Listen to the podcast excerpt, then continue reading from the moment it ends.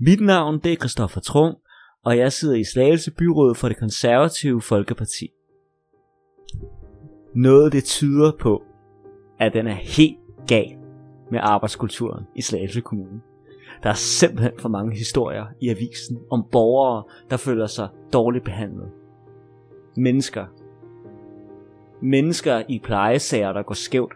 Sociale indsatser, som der ikke følges op på, og, og, og en snart sagt nedladende reaktioner fra rådhuset, når, når borgerne de så påpeger fejl og mangler. Det skal stoppe. Det tyder på, at der er en alt for stor afstand mellem politikere, forvaltning og borgere. Det kan jeg skrive under på.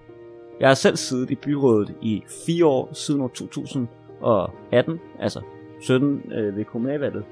Øhm, og det tyder på, at vi er kommet ind i en kultur et eller andet sted, hvor systemet det er blevet vigtigere end individet, og det skal vi væk fra. Og med hånden på hjertet, samarbejdet i byrådet i den seneste periode, det har simpelthen virket så uforsonligt og konfliktskabende, hvilket uværligt også må præge hele den kommunale administration. Lige præcis den kultur, den vil vi i konservativ gøre op med. Vi, jeg, os, vi tror på værdier som ordentlighed, åbenhed og ærlighed. Begår vi fejl, jamen så skal vi selvfølgelig lære af dem, og ikke bortforklare dem. Er der en borger, der har fået fat i den forkerte ende muligvis, jamen så skal vi kompetent forklare, hvorfor at det er sådan, og så søge at komme borgeren i møde på den anden måde.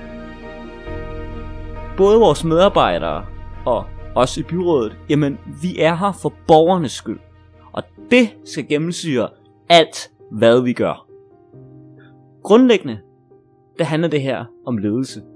Om at vi som byråd kan skabe en kultur, så ledelse og medarbejdere trives. Det er konservativ politik at bygge broer, ikke grave grøfter. Og det vil jeg kæmpe for i Slagelse Byråd.